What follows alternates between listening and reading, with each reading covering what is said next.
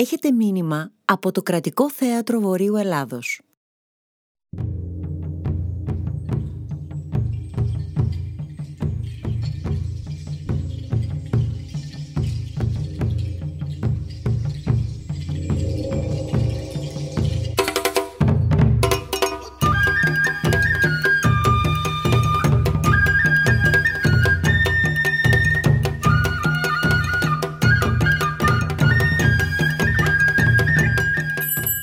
Ψαράς και το τζίνι.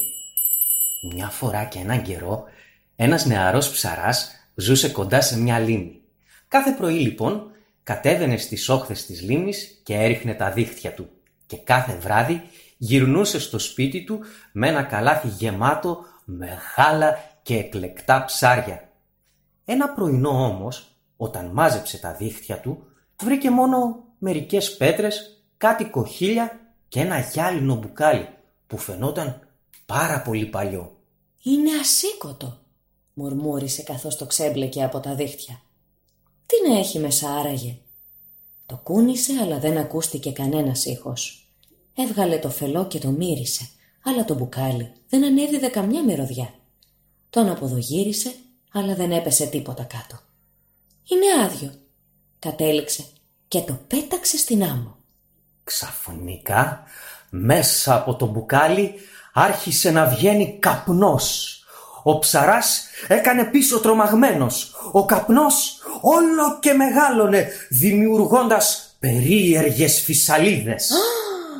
Ένα τζίνι! Αναφώνησε εκστασιασμένος ο ψαράς, καθώς ένα αγριοπό πρόσωπο σχηματίστηκε από τον καπνό. Ναι! Βρυχήθηκε το τζίνι. Επιτέλους είμαι ελεύθερος. Τώρα πρέπει να φάω κάτι. Και μάλλον θα ξεκινήσω με σένα. Τι; Όχι, α, μη, α, βοήθη, σε παρακαλώ, σε παρακαλώ, όχι. Οικέτευσε ο ψαράς, καθώς το τζίνι άπλωνε τα πελώρια χέρια του προς το μέρος του. Ε, περίμενε, στάσου, δηλαδή δεν σου είπα ακόμα τις τρεις ευχές μου και στο κάτω-κάτω εγώ σε ελευθέρωσα. Δεν αξίζω λίγη ευγνωμοσύνη. Δεν με νοιάζει, γρίλησε το τζίνι. Πεινάω σαν λύκος. Ήμουν τόσο καιρό κλεισμένο σε εκείνο το μπουκάλι. Ο ψαράς σκέφτηκε γρήγορα και του ήρθε μια ιδέα. Είμαι σίγουρος ότι ένα τόσο μεγάλο τζίνι σαν και σένα δεν μπορεί να ήταν κλεισμένο σε εκείνο το μικροσκοπικό μπουκάλι, είπε. Αμφισβητείς αυτά που λέω, ξέσπασε το τζίνι. «Ε, για να είμαι ειλικρινής, δεν μπορώ να καταλάβω πώς μπήκες εκεί μέσα, συνέχισε ο ψαράς. Είσαι τόσο μεγάλος και δυνατός, δεν μπορώ να το πιστέψω αν δεν το δω με τα ίδια μου τα μάτια. Τότε κοίτα ανόητε, φώναξε το τζίνι και μπήκε στο μπουκάλι. Μόλις εξαφανίστηκε και το τελευταίο ίχνος καπνού, ο ψαράς ξανασφράγισε το μπουκάλι με το φελό. «Αχ, εκεί θα μείνεις», του είπε, «μέχρι να μάθεις να λες ευχαριστώ».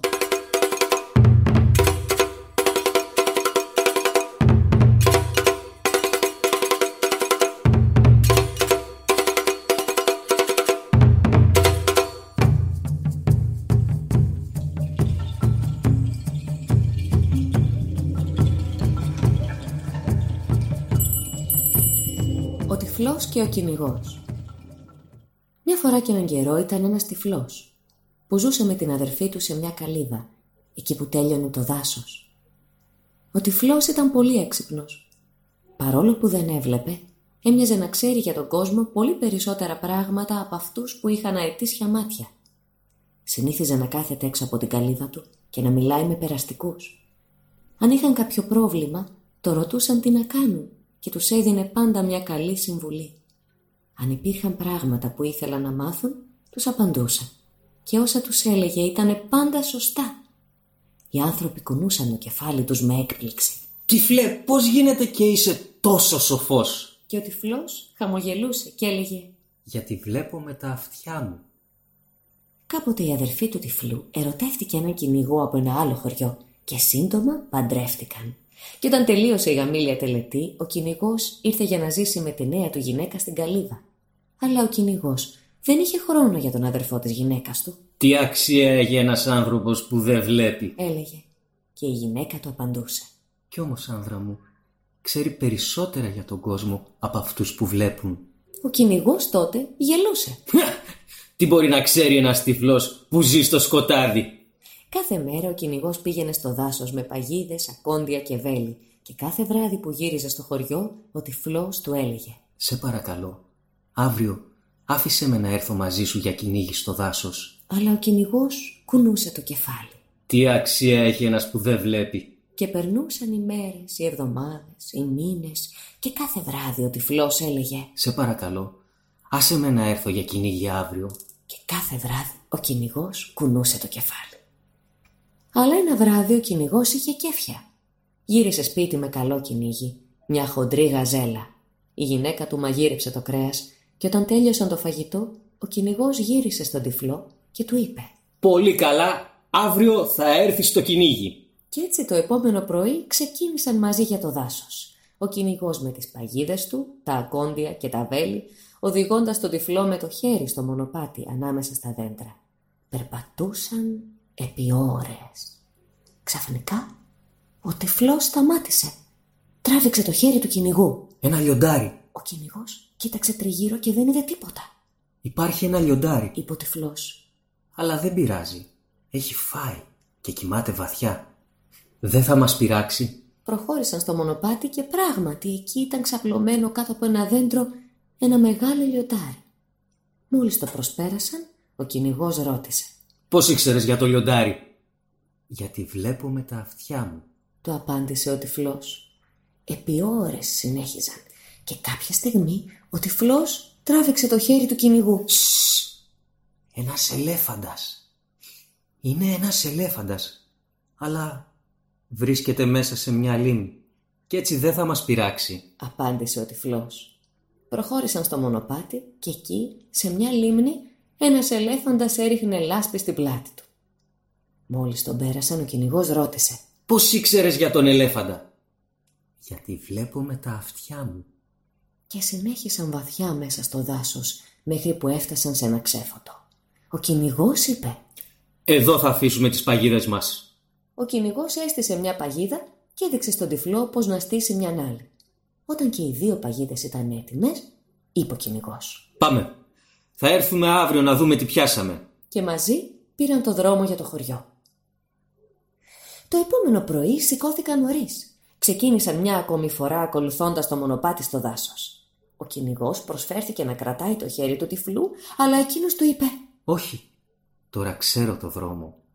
Ο τυφλός βάδιζε μπροστά αυτή τη φορά και το πόδι του δεν πιάστηκε ούτε σε μια ρίζα δέντρο.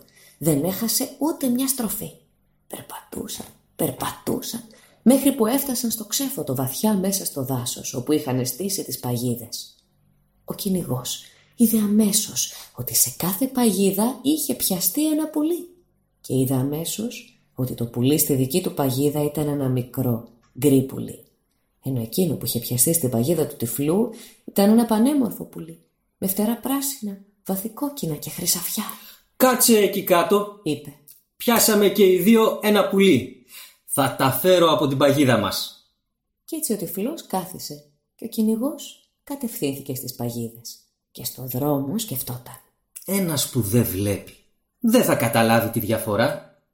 Κι έτσι έδωσε στον τυφλό το μικρό γκρι πουλί και εκείνος κράτησε για τον εαυτό του το όμορφο πουλί με τα πράσινα βαθικόκκινα και χρυσαφένια φτερά. Και ο τυφλός πήρε στα χέρια του το μικρό γκρι πουλί και ξεκίνησαν για το σπίτι.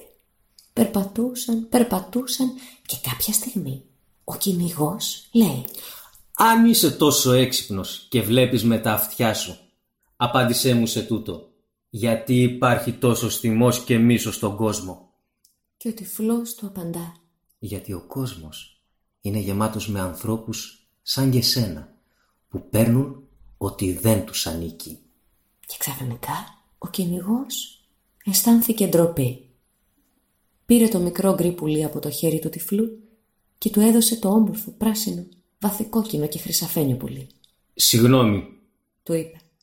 Και περπατούσαν, περπατούσαν και ο κυνηγός λέει αν είσαι τόσο έξυπνος και βλέπεις με τα αυτιά σου, απάντησέ μου στο εξής. Γιατί υπάρχει τόση αγάπη και ευγένεια στον κόσμο. Και ο τυφλός απάντησε. Γιατί ο κόσμος είναι γεμάτος με ανθρώπους σαν εσένα που μαθαίνουν από τα λάθη τους. Και περπατούσαν μέχρι που έφτασαν σπίτι. Και από εκείνη την ημέρα, αν ο κυνηγός άκουγε κάποιον να ρωτά «Τυφλέ, πώς γίνεται να είσαι τόσο σοφός» έβαζε το χέρι του γύρω από τους ώμους του τυφλού και έλεγε «Γιατί βλέπει με τα αυτιά του και ακούει με την καρδιά του».